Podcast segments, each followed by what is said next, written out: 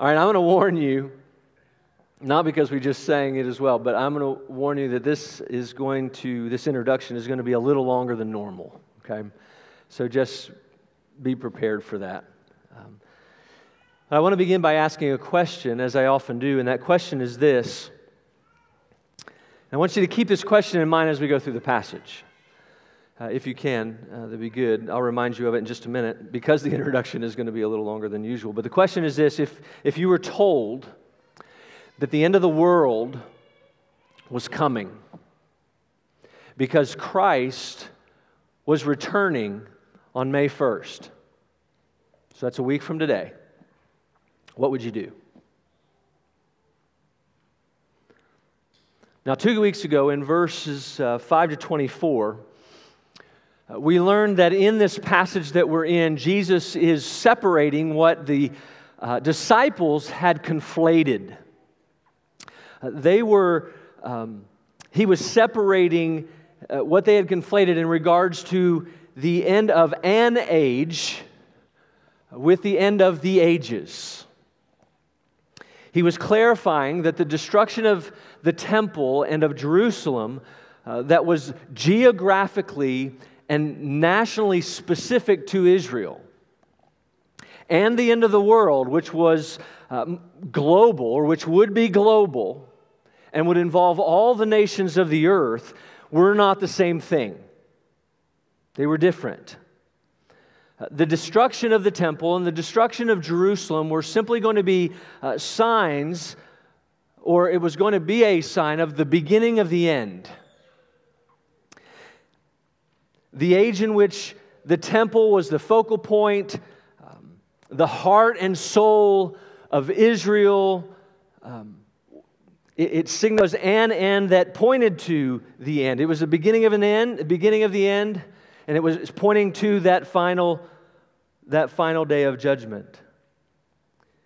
The judgment of Israel, the destruction of the temple, the destruction of Jerusalem, was actually pointing to, he was clarifying, making sure they understood, it was pointing to the ultimate judgment and ultimate destruction of, of the current heavens and earth uh, prior to the establishment of the new heavens and the new earth. But as we said a couple of weeks ago, the disciples were not, they were not cluing in uh, because he had not yet died. Right? That's coming up in about three days. But from our vantage point of redemptive history, we understand. We understand that the general signs that would begin in just a few days would be like birth pains. They would begin intermittently, they would become more regular, and over the course of time, they would become more severe until the end of the ages. In other words, the signs that were fulfilled in AD 70 are also being fulfilled as we wait for the culmination of all things. And what we're waiting for, if you'll remember, what we're waiting for, according to the end of verse 24, is the time of the gospel to be complete. You see, despite Israel becoming a nation in 1948, Jerusalem continues to be trampled upon by the Gentiles. And all you have to do is look to the Temple Mount and see the Muslim mosque that sits there. And you know that to be true. And in the meantime, Jesus didn't tell his disciples, await the rapture, look for the rapture. He didn't say, look forward to, look to a golden age that's going to become bef- come before or will come after uh, his return. What he did was he used very specific Old Testament language to say that the next big event in redemptive history was to be his return. Look at verse 25. Yes, we're jumping into the text, but this is still a part of the introduction. Look at verse 25. And there will be signs in sun and moon and stars, and on the earth distress of nations and perplexity because of the roaring of the sea and the waves, people fainting with fear and with foreboding of what is coming on the world. For the powers of the heavens will be shaken. And then he says this, and then they will see the Son of Man coming in a cloud with power and great glory. It's actually a, an absolutely remarkable statement. And I want you to hear the words of Pastor Kim Riddlebarger regarding the parallel passage that we find in Mark chapter 13. He says this Jesus is not only claiming to be is to be the realization of Yahweh's everlasting kingdom as foretold by the prophet. Jesus is stating things of himself which throughout the Old Testament had only been used in reference to Yahweh. The critical difference between Daniel 7 and Jesus' words here is that in this instance, when Jesus speaks of his second advent, he does not speak of being led into the presence of the Ancient of Days or Yahweh, as we read about in Daniel 7. When Jesus speaks of his second advent, or I just read that, instead, Jesus states that at his coming, he will, he himself will gather all the scattered people of God. Throughout the Old Testament, this gathering of the saints is directly attributed to Yahweh and is the key feature of the Messianic age. Jesus is stating that he is going to come in great glory and power, something properly assigned to Yahweh. The imagery used by Jesus is a very familiar one to people of his day. A great hero king riding on a magnificent chariot, this time on the clouds of heaven, who will be acknowledged by all, friend and foe alike, at the time of his grand arrival.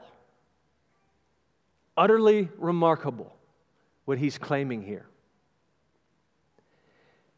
And it's very similar to what he said back, if you'll remember, back in chapter 17. He said then, and he's saying now, his return is going to be distinctive. It's going to be set apart. The power that is going to be put on display is really going to be cataclysmic. It will affect nature, it will affect the creative order of all things. And while it will be glorious to those who are in Christ, magnificently glorious, it is going to produce distress of mind and anguish of heart and perplexity and consternation and uncertainty, uncertainty, doubt, and fear and trepidation in those who are not in Christ. It's going to be divisive. Now, before we go any further, I want to take just a brief minute to address an issue that is pertinent to this text and I want to do so for one very important reason to do it here, because I want to do it here so that I don't avoid it, but I want to address it here so that we can focus on the point of the passage, because oftentimes this problem tends to distract us from what Jesus is, is expressing, and, what, and the point is that he's trying to get across. So, again, I don't want to avoid the issue, but I also don't want to become bogged down in it as we're moving through. And the problem, or the issue, or the problem is this there's a great deal of confusion and debate regarding verse 32. If you have your Bibles open, I'd encourage you to look there. The confusion and deb- debate revolve around how to interpret this generation. Another way to put that would be is who is that generation or this generation? Who is it actually? And I'm not going to take time to lay out all of the options um, it would take too long to do that. I simply want to share the conclusion that I've come to. And because every, and I do mean every, every commentator says this is one of the most difficult passages to interpret in all of Scripture, I encourage you to go home and to study for yourself and come to your own conclusion. Right? The conclusion that I've come to is this this generation refers to those who Jesus is talking to at that time. And I believe that because I believe his comment about this generation, seeing all this, you look at the verse, it says, This generation, before you, you know, you'll see all this, refers back to the original question that was asked of Jesus at the time that we saw two weeks ago. In other words, all of this that he says in verse 32 refers to these things found in verse 7 and found in verses 9 to 12. So it's referring to that generation. However, there is something for us to apply, it can be applied to us. I want you to listen to these words from Philip Ryken and James Boice. Mr. Ryken says this, or Pastor Ryken says this It is hard to be entirely certain exactly what Jesus meant by the word generation. We believe that everything he said was true, so we know he could not have meant that the second coming would happen before his disciples died. We also know this absolutely everything that Jesus ever said about the end time will take place just as he said it would. Jesus is not trying to give us clues we can use to figure out when the end will come or who will see it happen. Rather, he's telling us how certain these things are to take place. And then he quotes a gentleman by the name of Howard Marshall. He says, The emphasis is on the certainty of the end rather than on limiting the date of the end. And then James Boice writes this They, his disciples, knew of many false Christs, heard of wars and rumors of wars, experienced famines, earthquakes, witnessed apostasy, and heard of false prophets. And then he says this So has every generation since. Therefore, we have all seen. We have all seen everything we need to see or can see prior to Jesus' return. We have nothing to look forward to except the second coming. The bottom line, he says, is that we need to be ready because no one knows about that day or hour when the Lord will come. So, with all that said, we now need to focus on the point of the passage. As I said two weeks ago, Jesus didn't say uh, any of these things in order for us to predict or speculate about the future in general or about the date of his return specifically. He said these things to equip us, his disciples then and us now, for the already and not yet, life between his two advents. And our outline comes simply from the imperative verbs that he gives in the passage. Christ wanted his disciples then, Christ wants his disciples now to be ready or to be confident, to be aware, to be watchful, and then to be prayerful. And before we go any further, let's, let's pray together. Father, by your Spirit, would you grant power to the preaching of your word? Grant all of us the spiritual eyes and ears we need to appraise and apprehend the truth regarding these words of Christ and his gospel. Would you awaken our attention and convict us and challenge us and then refresh us and encourage us and comfort us?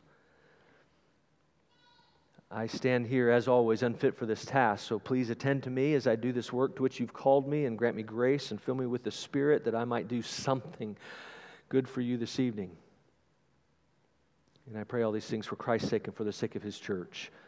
Amen. So let's begin in verse 28 and be confident. And remember the question. Told you I'd remind you. Remember the question. If the end of the world, if you were told the end of the world was to come because Jesus was returning on May 1st, a week from today, what would you do? Having shared the signs of his return, okay, that, that's, that's been done, and, and he's shared that there's going to be this fearful apprehension on the part of those who are not trusting in him, not looking to him to be their Savior and Redeemer. He says in verse 28 Now, when these things begin to take place, straighten up and raise your heads because your redemption is drawing near. He looks at the disciples that have gathered around and he says, When, when all of this starts, don't be like them. Don't be like those who are not trusting in me. Don't scratch your head and wonder you know, what's going on. Don't, don't begin to worry. Don't let your emotions get the best of you. Don't let your thoughts begin to overtake you. Don't, don't be covered up and don't cower in fear. What you need to do is straighten up and raise your head. In other words, stand tall, shoulders back, right? Have great, great posture. Lift your head because you need to be confident. While the end is to come because it must come, the end doesn't mean your destruction is near. The end means your redemption is near. So we shouldn't be, he says, you shouldn't be weighed down in fearful anticipation. Rather, you should be uplifted by a holy expectation. Yes, it's going to be cataclysmic, it's going to be chaotic. But that's because redemption is not simply a matter of helping everyone with minor self improvement projects or renovation projects. Redemption involves a complete recreation of everything because everything has been corrupted by sin.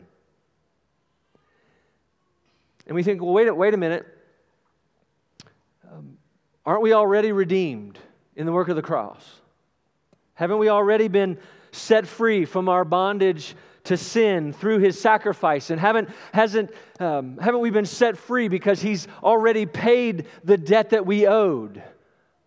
Hasn't redemption already happened? And, and we can answer with a resounding yes. Thanks be to god. We have been redeemed. But what he's talking about is the consummation of redemption.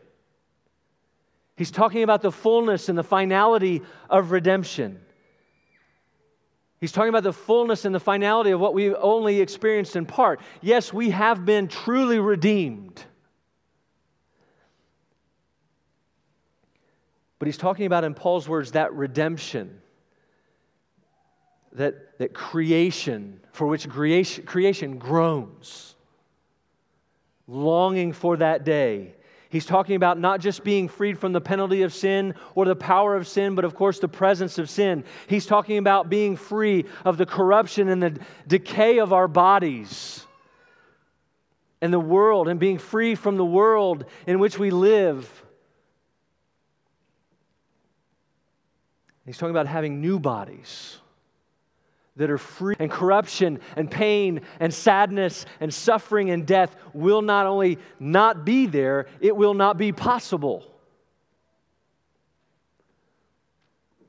And he said, Be confident. Be confident in the midst of the signs, in the midst of the chaos, in the midst of the turmoil, because it's drawing near. It's coming. Then he said, to beware. Look at verse 29. He, he says, and he told them this parable, or Luke says, and he told him this parable, and the parable he told was this Look at the fig tree and all the trees. As soon as they come out in leaf, you see for yourselves and know that the summer is already near. So also, when you see these signs taking place, you know that the kingdom of God is near. Truly, I say to you, this generation will not pass away until all has taken place. Heaven and earth will pass away, but my words will not pass away. It's a great illustration for right now. You, many of you said to me, Oh, I'm so glad we went to Blowing Springs last week. Why? Because of the red buds and the dogwoods. So the redwoods and dogwoods are in bloom, the oak trees and the maple trees, they're all leafing. Seems to be overnight. And while not everyone is a fan, and what does that tell us? It tells us spring is here, right? The red buds are blooming, which means the crappie are biting. But the leafing and the budding tells us that spring is here, but it also tells us something else. It says, and while not everyone's a fan of this, particularly here in Arkansas. Um, it is a sure sign of something that's in- inevitable, which is the summer. Summer is coming. Spring is here, summer is coming. It's just around the corner. The signs that it's near are the trees that are blooming and leafing today. So he says, when you, when you see the signs, treat them like the buds and the leaves on the trees and be aware. Be aware, recognize, know, be certain that the kingdom is near, the end is near, your redemption is near. Don't become fixated, you know, or uh, to the point that you're preoccupied with, with, the, with the signs. Just be aware that you are going to see these things. Don't be surprised. You're, you're going to see the signs. You're going to see the beginning of the end and the end, by the way, he says, is as sure as the beginning. And so if you've seen the end, and it's a very, in a very real sense, you've also, because you've seen the beginning, in a very real sense, you've also seen the end. These signs are a proof that what I've said is true and what I've said will happen will in fact happen. He's saying what he did to the Apostle John. The day is coming when I will make all things new. And he said, These words are trustworthy and His word is more true than the sun rising in the east and setting in the west. They're more trustworthy and true than creation itself. Everything, heaven and earth and everything in between, is temporary and will pass away. But His Word, His words are permanent. They've been firmly established. And so He said, Be aware, they will come to pass. Then He says, Be watchful, be confident, be aware, be watchful. Look at verse 34. But watch yourselves, lest your hearts be weighed down with dissipation and drunkenness and cares of this life, and that day come, and that day come upon you suddenly like a trap. For it will come upon all who dwell on the face of the whole earth. Back in chapter 17, he warned of his coming and his judgment and the establishment of the new heavens and the new earth and the establishment of his kingdom and the sudden nature of that, and, and that we need to make decisions early. We need to make changes early because they need to be done in advance because that day is going to come. Right? It's going to be, it's going to be definitive, a definitive moment. There'll be no looking back. His focus here is the same it's on the suddenness and the surprising nature of his return. And he warns of two potential dangers. Two potential dangers that could be very, very prog- problematic if they refuse to pay attention to themselves. And remember, he's talking to the disciples. And he's saying to them, pay attention to yourselves. Don't allow your hearts to develop a lack of enthusiasm don't allow your hearts to develop a lack of interest or a lack of concern for my return or for his return and grow careless in or callous toward the things of God. And it gets very specific. The first danger was a preoccupation with the excessive use of and dependence upon alcohol. Whether the lack of attention or watchfulness results in questions regarding the importance of living lives in obedience to God and, and, and a life that honors the Lord, or that leads to doubting the veracity of God's word, or whether he whether what he said about his return is actually true. Right? The end result in either case is it could result in a lifestyle that reflects the eat, drink, and be merry attitude we talked about last week. The idea is if he's coming back soon, or if he's not coming back soon, or if he's not coming back at all, we might as well enjoy this life and get all from it that we can because tomorrow we die. Psalm 104 15 says, God makes wine to gladden the heart of man. That means, that means alcohol, that means wine. It's a gift from the Lord. And that gift is to be enjoyed like all of his gifts. We are to enjoy the gifts that he's given us. And we do, we do so, we enjoy them when we do so in faith to his glory. But he says carelessly or purposefully misusing it to the point of excess is sinful. The over desire of it, the overindulgence of it is idolatry. And so the Lord says, Be watchful. Don't let yourself fall into sin and be caught by surprise at his return. And by the way, alcohol isn't the only thing we over, over desire and over, overindulge in, particularly uh, to use to escape from and numb ourselves of the difficulties of life. So we must be watchful by willing to apply this principle more broadly to any and all idolatrous activities. So, just in case you were thinking, well, this doesn't apply to me because I don't drink, you're wrong. The second danger was a preoccupation with the cares of this life. He says a lack of attention or watchfulness can lead to an, an anxiety producing overemphasis upon the daily routines and activities of life, much of, which, much of which are good and right and necessary. He says it can also lead to an unhealthy pattern of seeking to self justify yourselves before God and before other people through fulfilling certain roles that, again, are right, good, and, and many of which are right, good, and necessary. It can also lead to a heart that, that desires uh, things that are temporal and moth and rust can destroy rather than the things that are eternal. Everything that he's been saying all along, he's saying here again.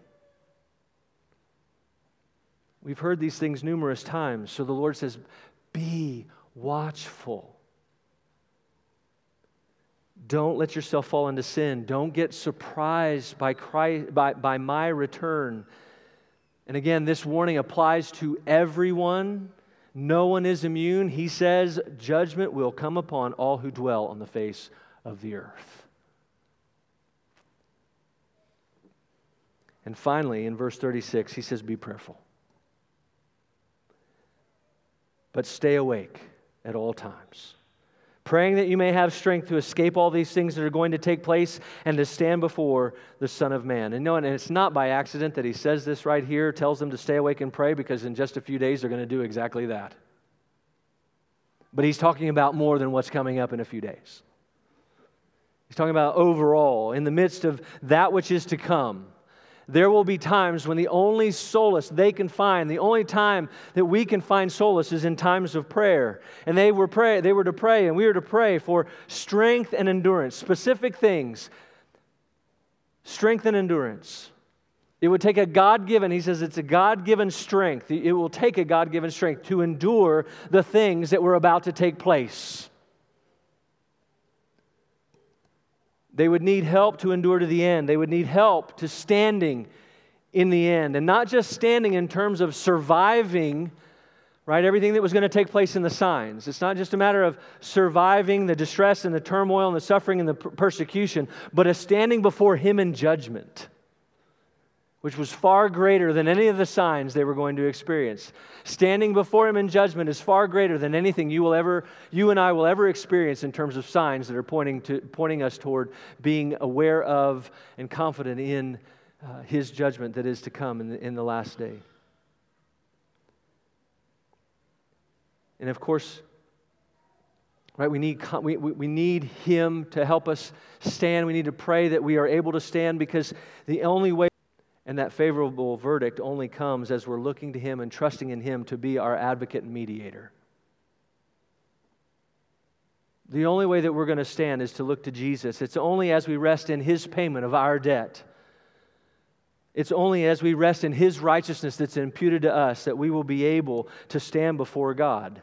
Because as I heard one pastor say this week, we need Him even on our best day.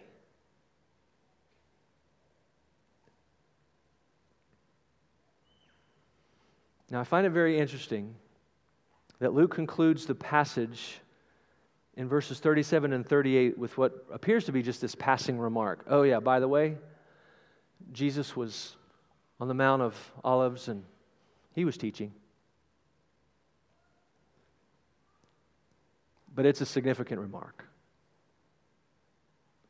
It's a significant remark because he's, again, he is days away He's days away from his suffering and his crucifixion. And what is he doing? He's doing what he always has always done. There's nothing new on this Wednesday that he hadn't done a year before or three years before that. His ministry of proclamation continues. So, do you remember the question that I asked? If you were told the end of the world was coming because Christ was returning on May 1st, what would you do? Would you lack confidence that you would or could stand as one who has been justified and forgiven and adopted, redeemed? Or would, would his appearance lead you to fear and trepidation? Would you be possibly so distracted and preoccupied with the day to day that you forgot it was May 1st?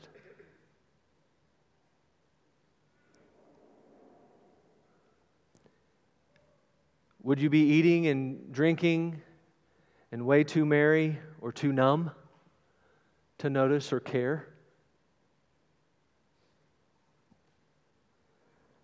Would you have to make several last minute changes this week in your routines or lifestyle in order to prepare? Or would you simply live as you've been living because you've remained confident, aware, watchful, and prayerful?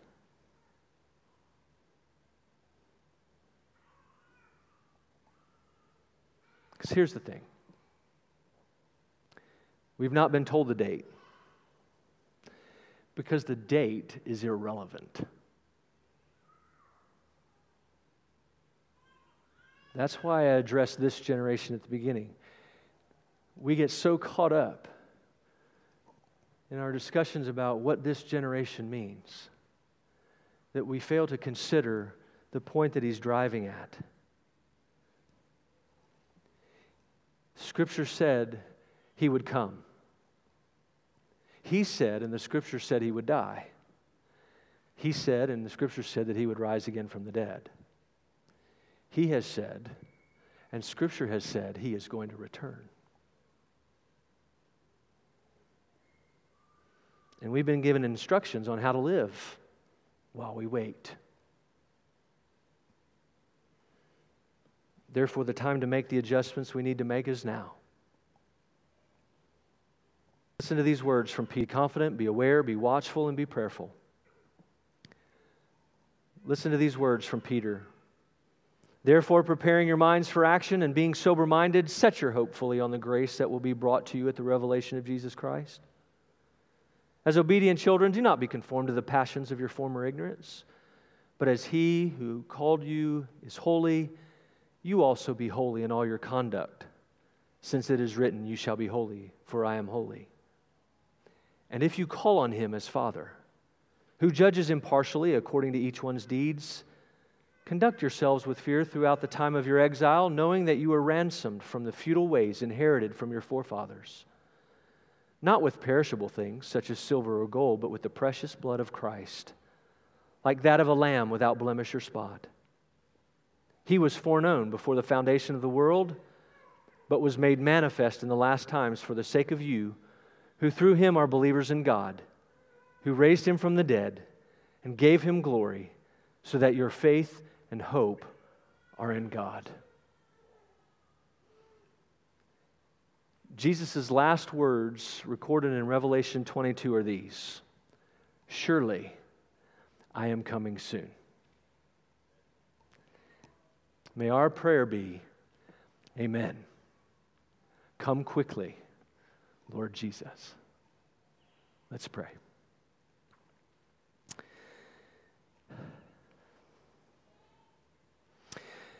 Gracious Father, by your Spirit and grace, would you enable us to receive the word with faith and love? Lay it up in our hearts and practice it in our lives. Bless those who have heard your word preached, and may the seed sown in weakness be raised in power and show forth fruit of righteousness. For the sake of Christ and his church, I pray these things. Amen.